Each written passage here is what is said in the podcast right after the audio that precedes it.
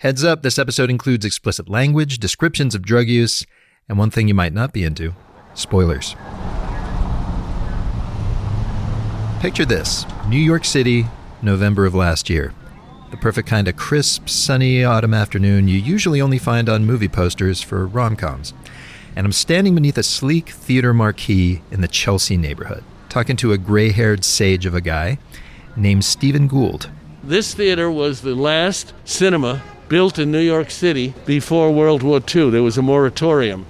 So this opened in uh, December 1941 and uh, it might be apocryphal, but rumor has it that the builders and the principals were getting crazy. They were in a meeting and they said, Listen, I got to get home. My wife wants dinner, blah, blah, blah. What the hell is the name of this theater? And one guy looked at his watch and it was an Elgin watch and he says, Here, that's the name, Elgin. it feels apocryphal, but let's Yeah. keep it. Yeah. Stephen knows all about the Elgin Theater because in the 70s he helped program the movies that screen there. Today, the place is a polished Art Deco dance theater called the Joyce. Stylish West Side types stream in all around us for a matinee performance. But Steve will tell you, it wasn't always like this. We were uh, the poor kids on the block. The structure out here that we're under is the marquee, and it still is the dimensions of our marquee, but since we didn't have as much money, it was more beat up. And standing alone was a little kiosk that was our box office, and it was about the size of maybe a large phone booth or something. Our cashiers freezing their ass off out here in the winter or sweating in the summer you know, it was, I don't know. There was some times where I thought it was a little like there's a Peter Sellers movie called The Greatest Little Show on Earth. And he had this little dumpy theater, and the big chain opened a few blocks away. And he started saying, Well, you don't have to pay me. If you got something, you can bring it in, and I'll. You know, so people were bringing in like chickens or sandwiches for him, and he was taking that because he just wanted to keep the place going. Look at it. You mean to tell me my uncle actually charged people to go in there? The people actually paid? Yes. Some. That movie is actually called The Smallest Show on Earth, but the Elgin made up for its small time looks with a big screen, big sound, and big ideas. And in the early 70s, one of those ideas turned the sidewalk under that beat up marquee into the place to be in New York and changed how, and especially when, the world watches movies.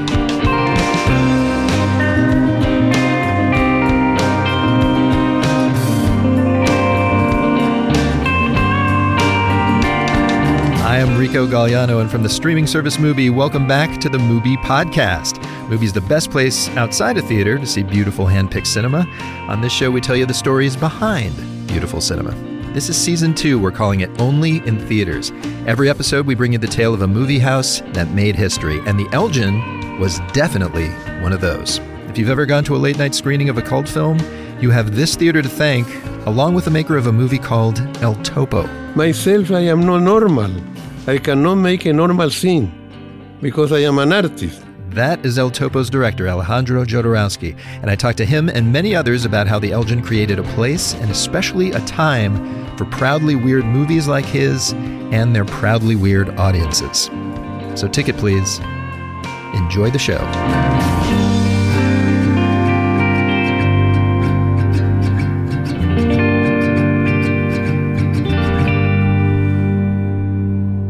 The story of the Elgin's rise begins in 1970, which is a little surprising because that's also a time when movie theater attendance was falling right off a cliff. So I think 46, 1946, 100 million people went to the movies every week. That's what people did. And then in early 1970s, it was down to like something like 17 million. You met Louis Menand in our last episode. He's a staff writer at The New Yorker. So there was a huge drop. Also, I have to say, in the UK, very similar. They had huge movie attendance in the 40s and it really dropped off in the 60s. And nobody's ever actually been able to explain quite why people stopped going to the movies. I mean, one theory is baby boom, the people stayed home with their kids. Obviously, television was a factor, but it started before there was television. It started in the late 1940s. Well, Amy Nicholson has a theory. This is a time when American movies have been stale for most of your life. Like if you're 20 years old in 1970, movies have been pretty boring. Amy writes about film for Variety and the New York Times. She also co hosts the movie podcast Unspooled. And you should know her tastes tend towards the crazy. Yeah. My favorite type of movie is an ambitious failure. You know, a movie that really just shoots for it, does everything, takes chances, is like pushing the boundaries of what cinema can do. And if they win, that's amazing. Oh, amazing. But if they fail, my heart still goes out to them. And in 1970, she says, there were a lot of young people like her and not a lot of boundary pushing movies for them to see, at least not out of Hollywood. So, I mean, the major studios have been spending all of their time trying to compete with television. And their idea of how to do that is like big movies, four quadrant epics, musicals, you know, The Sound of Music and My Fair Lady and Cleopatra. And you're feeling, you know, in your bones that things are going to be majorly shaken up. They're, we're poised for a shakeup. You know, if you were at the Oscars in March 1969, the movie that wins Best Picture is Oliver, you know, just the big old musical Oliver. One year later, April 1970, the winner of Best Picture is the X rated film Midnight Cowboy. Like, that is the most radical shift that has ever happened. And it's happening right in this moment. Well, the hero of our story sensed that shift and was going to capitalize on it. The Polish born manager of the Elgin Theater, a guy who's sadly no longer with us, name of Ben Barenholtz. I love that Ben Barenholtz himself was like the guy at the center of this because he's just a man with amazing taste, in my opinion. He survived the Nazi occupation when he was a boy. He comes to America in 1947, and he just has somehow amazing taste in the surreal and the absurd. Well, it was tall, I guess, uh, dark haired, uh, thin mustache. That's Chuck Zlatkin. He'd eventually program movies at the Elgin along with Steve Gould, but he started there as an usher, and his boss, Barenholtz, made an immediate impression. Intense eyes and um, always smoking cigarettes. Eventually, he started using a cigarette holder, which added to his image. And then after a while, he stopped, you know, smoking cigarettes and just chewing on the cigarette holder but uh, he was uh, enigmatic, I would say. It was hard to sometimes figure out what he was thinking about, what was on his mind. Well, clearly, he spent a decent amount of time thinking about programming and marketing. The Elgin kept a tight budget. Vincent Canby of the New York Times once wrote the theater wouldn't spring for apostrophes for the marquee but it did have a rep for deftly appealing to a lot of different audiences. It was a, a repertory theater, a revival theater, an underground theater with classic films, foreign language films. And we found this huge cinemascope screen that we were able to get into the theater. So we did a whole big cinemascope film festival. But I think maybe the, the most poignant thing is that we decided at one point that we would charge senior citizens 25 cents at any time seniors, they would be like making scarves and giving it to the staff. Of course, now I'm a senior citizen. Where can I find a theater that I can see a movie for 25 cents? Please, somebody tell me that. Still, Barenholtz was pretty sure the new breed of young hipsters paying more than a quarter were his target demo. He started searching for a movie he could get as an exclusive that would blow the counterculture's collective mind. And one day, it arrived exactly the kind of character you'd expect. Well, I am not sure if I was born one day. I am not sure who I am, but uh, my ego is a long time. In this moment, I am a cinemaker. But in another moment, I was a mime, I was a painter, I was a musician, I was a poet. I know only my name. Alejandro Jodorowsky Prullansky. Alejandro Jodorowsky is known for saying unusual things, but his CV checks out. He was born in Chile, where as a teen he started a marionette theater, went to Paris, where he joined the troupe of mime superstar Marcel Marceau. Then it was off to Mexico to launch an experimental theater company, where he did everything. In this uh, company of theater, I make the music, costume, writing, directing actors, 10 years preparing me to make movies because my passion was to make a movie.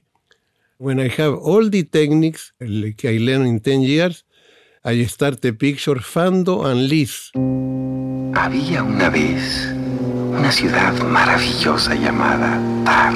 Right off the bat, Fando and Lis established Jodorowsky's favorite tropes mystical vision quests, psychosexuality, surreal symbolism, satire of authority and religion, epic imagery. Lots of blood. Cuando llegues a Tar, conocerás la eternidad. It was based on an avant garde play, or loosely based on it. I didn't shoot the theatre play. I shoot the ideas I have about the theatre play. And I make this picture to create a great scandal in Mexico. There's no audio of the actual riot that broke out at the first screening of Fando and Lis, but I imagine it sounding something like this. What about the movie set the audience off? Probably lots of stuff. Oh, too violent. There was nudity. J Hoberman was a film critic for The Village Voice starting in the 70s. He also co wrote the book Midnight Movies. I mean, you know, Mexico was kind of traumatized in the late 60s. I don't know if, you, if you're aware of, you know, they had the Olympics there at the same time. They like shot hundreds of students. Yeah, so things were very tense there. And, and you know, it was Catholic and, and repressive. And, uh, and, and this movie could be seen as anti clerical. I mean, there were a lot of things that they could object to. The Mexican government quickly banned the film from being shown. And in the US, it was just a flop. When I make Fando and Lis, a, a company in America buy the picture, cut the picture, and make another picture, and was awful. Fando and Lis in the United States was awful. Was not my picture. Was for me a big, a big uh, failure. So for his second film, Jodorowsky figured he'd try and play nice. Because I was searching something commercial, something they know. I said, well, I will make a cowboy picture, and then they will understand my picture. That is the way El Topo was born. A cowboy picture. You thought, here's how audiences will understand me. I'll make a Western. Yes, yes. And but myself, I am not normal. I cannot make a normal scene because I am an artist. I am not a businessman. And then I make an artistical picture, and the cowboy uh, was not a, normal cowboy. was a lot of things in El Topo who are not normal. That is for sure. El Topo is a mystical quest. This guy rides out into the desert, you know, looking kind of like a spaghetti western uh, uh, villain or something, all in black, rides out into the desert with his young son behind him on the horse. The hero, played by Jodorowsky, by the way, tells his naked son to bury a teddy bear and a picture of his mother in the sand. Hoy cumples siete años. Ya eres un hombre. Entierra tu primer juguete y el retrato de tu madre. And then they ride off into a series of ever stranger and bloodier adventures. Up a woman. She gives him this task to defeat the four masters of the desert, I mean, who are all very strange. He does that.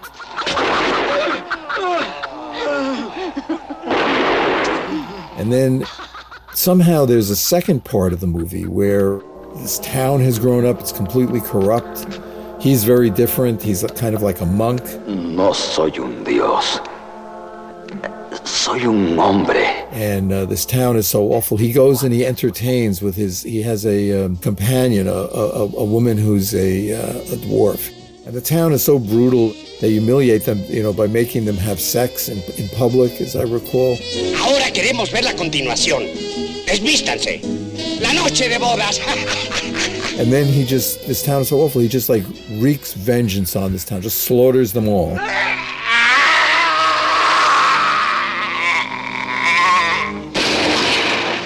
Yeah, sometimes movies lose their impact over time. El Topo is still eye popping, over the top violent, and kind of addictively baffling.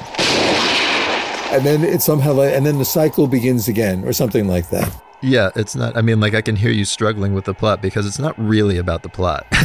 no, it's not about the plot. You know, there's this thing you learn about in uh, cinema studies called the cinema of attractions which is basically, you know, like the narrative is not as important as certain discrete uh, elements of the movie. I mean, stars would be the most important, but action scenes, special effects, all these other things. Uh, that's true of, of El Topo. Nobody would be following the story anyway. They would be, you know what I mean? It would be like a trip. It was a trip. Whatever it was, Jodorowsky desperately needed to sell major studios on El Topo. He says it had cost a million dollars to make and he owed his investors big time. And then we, we take the plane and we come to United States to sell El Topo because if not, we go to the jail. And then we start to go to Metro Goldwyn Mayer, uh, Century Fox, etc. And they say, fantastic, but we need to show to our commercial sections. And then the commercial guys see the picture and say, it's incredible, but we don't know how to show that. We cannot show that because we not we don't know how. And then I went to another company, the same thing, another company, and the same thing. Finally, a music producer named Alan Douglas arranged a screening at the Museum of Modern Art. Some in the audience walked out. Ben Barenholtz was there. He didn't. And the thing is that, you know, uh, um, Ben Barenholtz saw it and, and immediately knew that this movie would be something. Like, I have to program this movie. He said that the first time he saw El Topo, he felt like he had seen a movie that felt like the present, you know, that finally felt like the future. That, that half the audience walked out was kind of a point of pride. He was like, this is the movie of its time. You know, we're in a moment of change, and if everybody likes this change, then it's not even genuine change. It was violent, it was mystical, it had all kinds of outlandish characters. It was a lot like a spaghetti western, which those were extremely popular, except it was a kind of a head movie. I mean, you know, I can just imagine, you know, like Ben looking at it and going like, hippies will love this shit, you know? It's all, it's all in there. Chuck says there were just two challenges, marketing the movie to a counterculture that didn't like being marketed to, and hiding the movie from critics some of whom Barenholtz was pretty sure wouldn't love this shit. And that's when the decision was made by Ben to present it at, at midnight because he felt that it was a really special film and that he wanted to introduce it to the audiences that it would appeal to, primarily younger people. And you wanted to keep it away from having a regular opening where critics would come and maybe kill the film. And, um, you know, very smart showman, he took out an ad, little ad in the Village Voice, coming soon, El Topo at midnight, too heavy to be shown any other way. that's it? Was there a graphic or anything? No, no, nothing. Turns out that was plenty. The Elgin gives birth to Midnight Madness. Coming up in just a minute. Stay with us.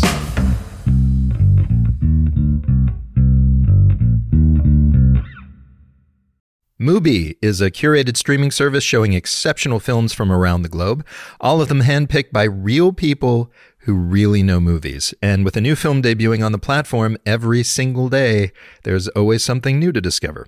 So, on this season of the podcast, you may have noticed we're talking about history making experiences that were only possible in movie theaters. Hopefully, it inspires you to love and support your local cinema that much more and we got a new thing going that can help you do exactly that. It is called Mubi Go. And when you sign up, you get a free movie ticket every week to see a hand selected film in theaters. Previous picks include award winning films like Drive My Car, The Lost Daughter, Cha Cha Real Smooth, and The Power of the Dog. MubiGo is now available in the UK, New York, and Los Angeles, and it is coming to more US cities soon. To learn more, check out mubi.com slash go.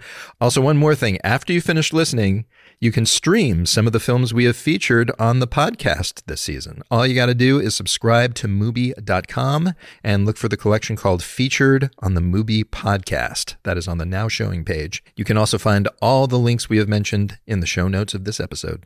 Speaking of which, back to it. So it's December 1970. Ben Barenholtz's little ad has just hit the Village Voice announcing the Elgin's midnight screenings of El Topo. And New York's counterculture is already pretty sure this might be a movie for them. Because according to J Hoberman, by 1970, a lot of cool stuff happened at midnight. Oh, there were plenty of midnight screenings. I mean, midnight screenings go back a long way. And actually, there was a um, tradition, you know, in the whole underground scene of, of midnight movies and performances. Uh, you, you know who the Fugs are? Yeah, the Fugs, the uh, counterculture band from New York. Yeah, I mean, they used to perform at midnight all the time. But if it was such a typical thing, what made this so special? Why? Is- well, he was gonna, it was gonna get a theatrical run at midnight. It wasn't just a one time thing, like a special show at midnight. It was going to be continuous. And I think that, you know, when I say that it was not unusual, I mean that it was not unusual in the context of underground uh, experimental films or, you know, performances. But this was, you know, like a commercial movie house that, that showed some far out stuff. Me- uh, meaning that maybe this kind of brought that tradition into the mainstream. Oh, completely established that tradition. Completely. It was the first, it was a blockbuster. It was the first midnight blockbuster. And Chuck Zlatkin says that was clear right from opening night. Okay, so it was like it was a it was, the theater was packed. I think there was standing room only. Maybe it was like 600 people in there, and uh, you know the, the the film started.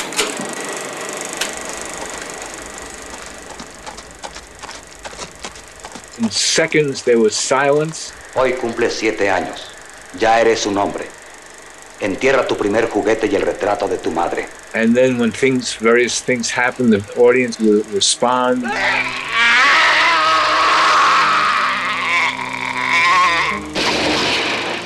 You could just you could just feel it. We you uh, know, talk about those thrilling moments when something really works. Well, this really worked. And when the film ended, the audience exploded. It was like the lobby was filled with people talking about the movie. For the terminology of the times, it blew people's minds. And it was obviously that they were going to go out and tell people to come see it. And they did. A lot of people. Standing with me outside the former Elgin Theater, Stephen Gould remembers what it was like to host a blockbuster on a block that wasn't really used to busting.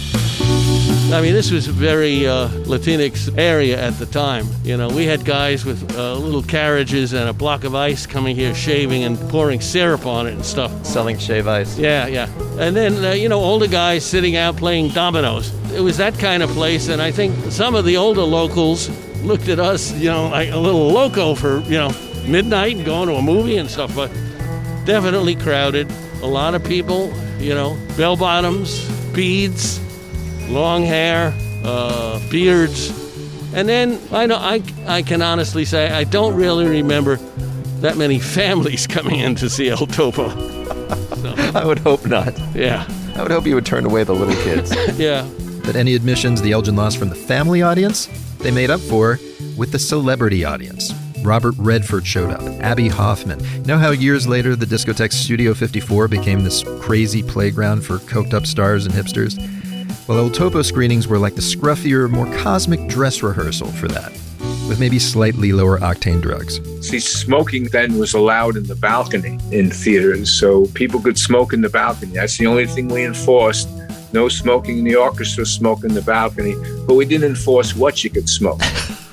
People were, were coming to see it at least, you know, high on marijuana, and, and many of them more than that. And long before uh, you know Rocky Horror phenomenon took place, people were coming dressed in costumes for the people in uh, El Topo, and we'd also play you know rock music before El, El Topo began. It got to the point where people would get up on stage and dance to the music. It was such a scene. Jodorowsky says it was even a little much for him. They smoke marijuana. Every time I went to this theater, was a lot of smoke of marijuana I find and they was putting in my hand cigars of marijuana. I never smoked marijuana. I, I was a eh, virgin like that. I say thank you. I put in the garbage. In my life, I never drink alcohol ni drugs. Can I make sure that I'm understanding this? You had never smoked marijuana, so you went to the theater and people were just putting joints in your hand and you, you just like threw it away? Yes. Yes. I don't criticize that. Everyone do what he want. But it was not my world.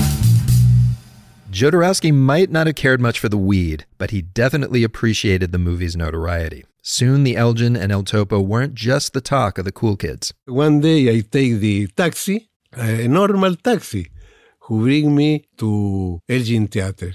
And when they say Elgin Theater, he say me, you will go see El Topo. He know, the taxi driver know El Topo.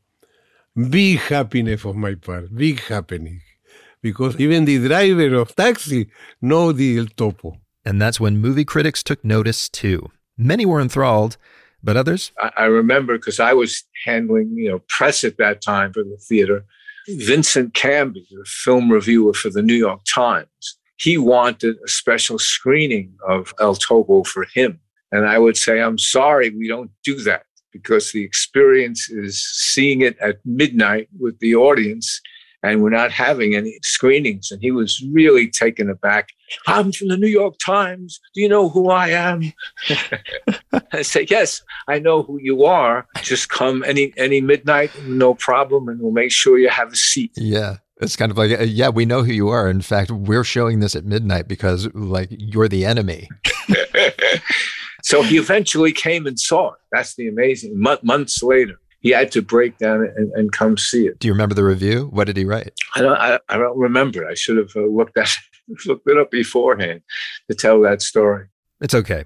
Amy Nicholson looked it up. He thought that what made it a success was just that it was being played so late at night that if people walked out of the movie at 3 a.m. and didn't think it was that great, then they felt really dumb. Like, what have I done with my life? You know, so they're surrounded by other people who are all nodding and being like, yes, it's a masterpiece. And you're like, yeah, yeah, it's a masterpiece just because you're exhausted and you don't want to feel like an idiot or risk being like the uncool person who sides with the squares and says they don't get it. Oh, yeah. I mean, some of the critics seem to have just thought that this movie was like Emperor's New Hollywood. And to be fair, if you were a critic who felt like El Topo was a simple exploitation flick or just the rantings of an oddball, Jodorowsky's interviews at the time might not have dispelled that idea. When he does give interviews, they're like pretty much insane and incomprehensible. And he's talking about religion and sex. And in this, he's talking about how the Holy Spirit touched him in a very, very private place, like literally a private place that I don't want to say right here. Uh, he is saying that he wants to build a cathedral for a piece of cheese. He also infamously said a scene where his character sexually assaults his lover was a real assault. Something he now says was just like a lot of stuff he told the press at the time, an attention grabbing fiction. Regardless, it's obviously pretty shocking. But neither controversy nor critiques put a dent in El Topo's box office. The movie played every weekday at midnight, 1 a.m. on weekends, month after month. You know, at that point, in a sense, reviews were meaningless for that film. What mattered what people's response to it. And, uh, you know, the creator of the film put so much in there for people to see and so much, you know, symbolism from every different, you know, religious or belief or whatever.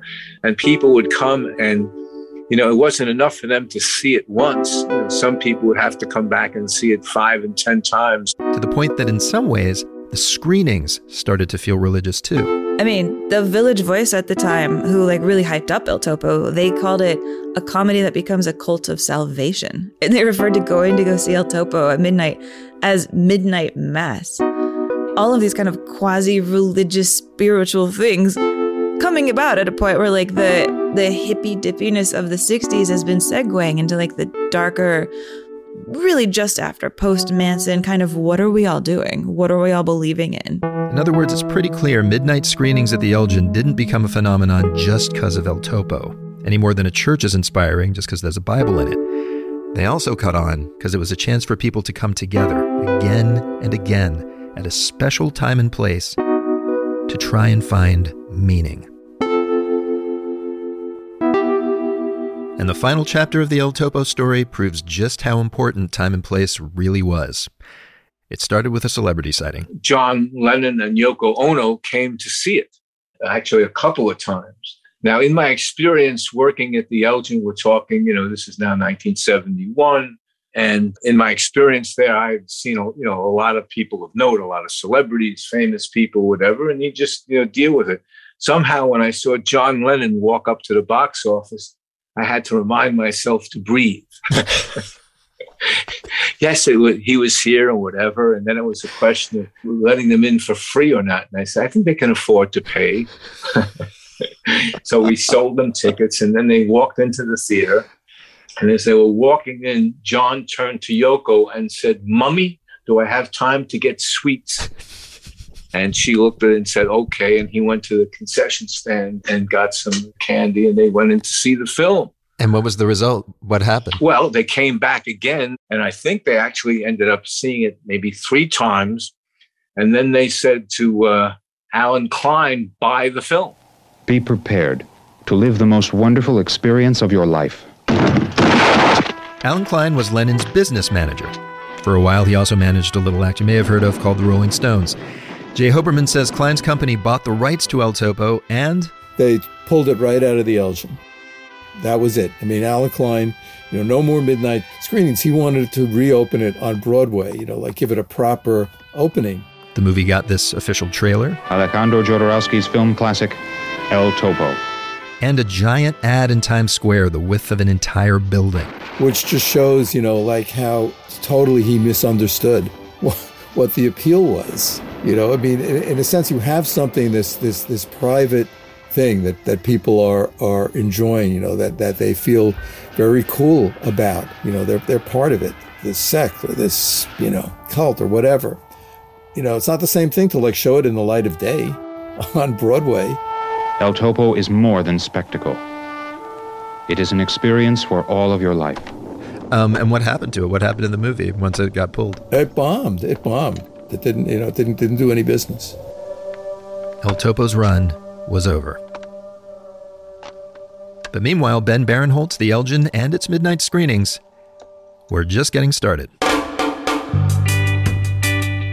I mean, after El Topo finishes its run, everything he programs next is a banger. He programs Pink Flamingos, which is like, ta-da, look at John Waters and everything he could do. I mean, we have hairspray because of like his amazing taste. Ben deputized Chuck Zlatkin and Steve Gould as programmers. They brought in the reggae fueled Jamaican flick The Harder They Come.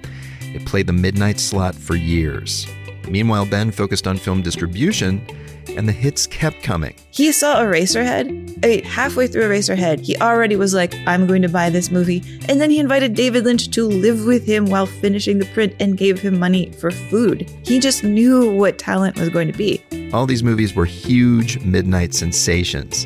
And not just at the Elgin. Because of this trend he started and the fact that he proved there was an audience, he claims that within two years, every city in the country had a midnight movie going. And it was kind of him tipping over that domino. Alas, no theater can survive on midnight box office alone. The Elgin finally closed in the late 1970s. Following the last showing, we invited back everybody who had ever, you know, worked at the theater there, and we had a big party. Someone turned to me, it was, you know, March of 1977, and said, Well, I guess the 60s are finally over because the Elgin was closing. After the party, they put one last movie title on the marquee Gone with the Wind. Except the Elgin wasn't gone. Four years later, it was reborn as the Joyce. And yeah, it's a dance theater now, so it's changed. But also, stayed the same.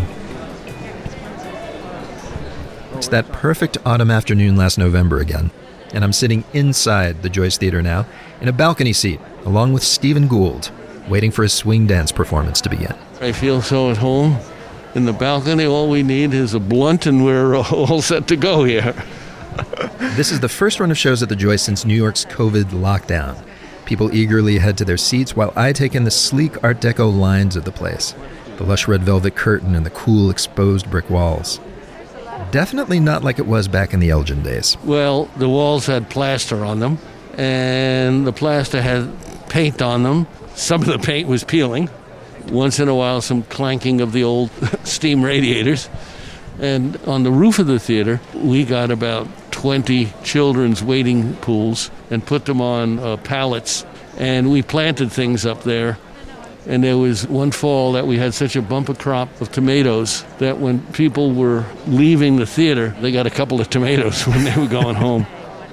That's beautiful. It sounds like the theater had a different vibe than now. Well, I mean, people seem to be excited, waiting to see the show. And uh, that's something that's really wonderful when you come into a theater. The excitement saying, oh, I'm going to see this, I'm going to see that.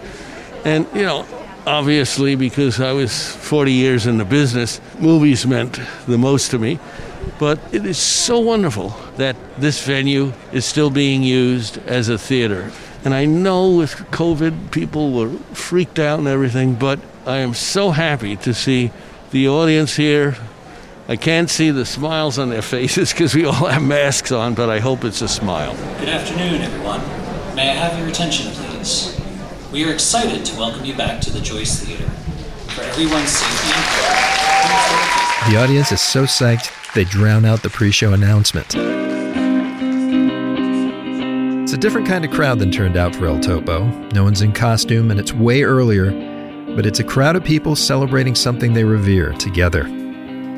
After a long lockdown, the feeling at the Elgin, excuse me, the Joyce, is still a kind of mass.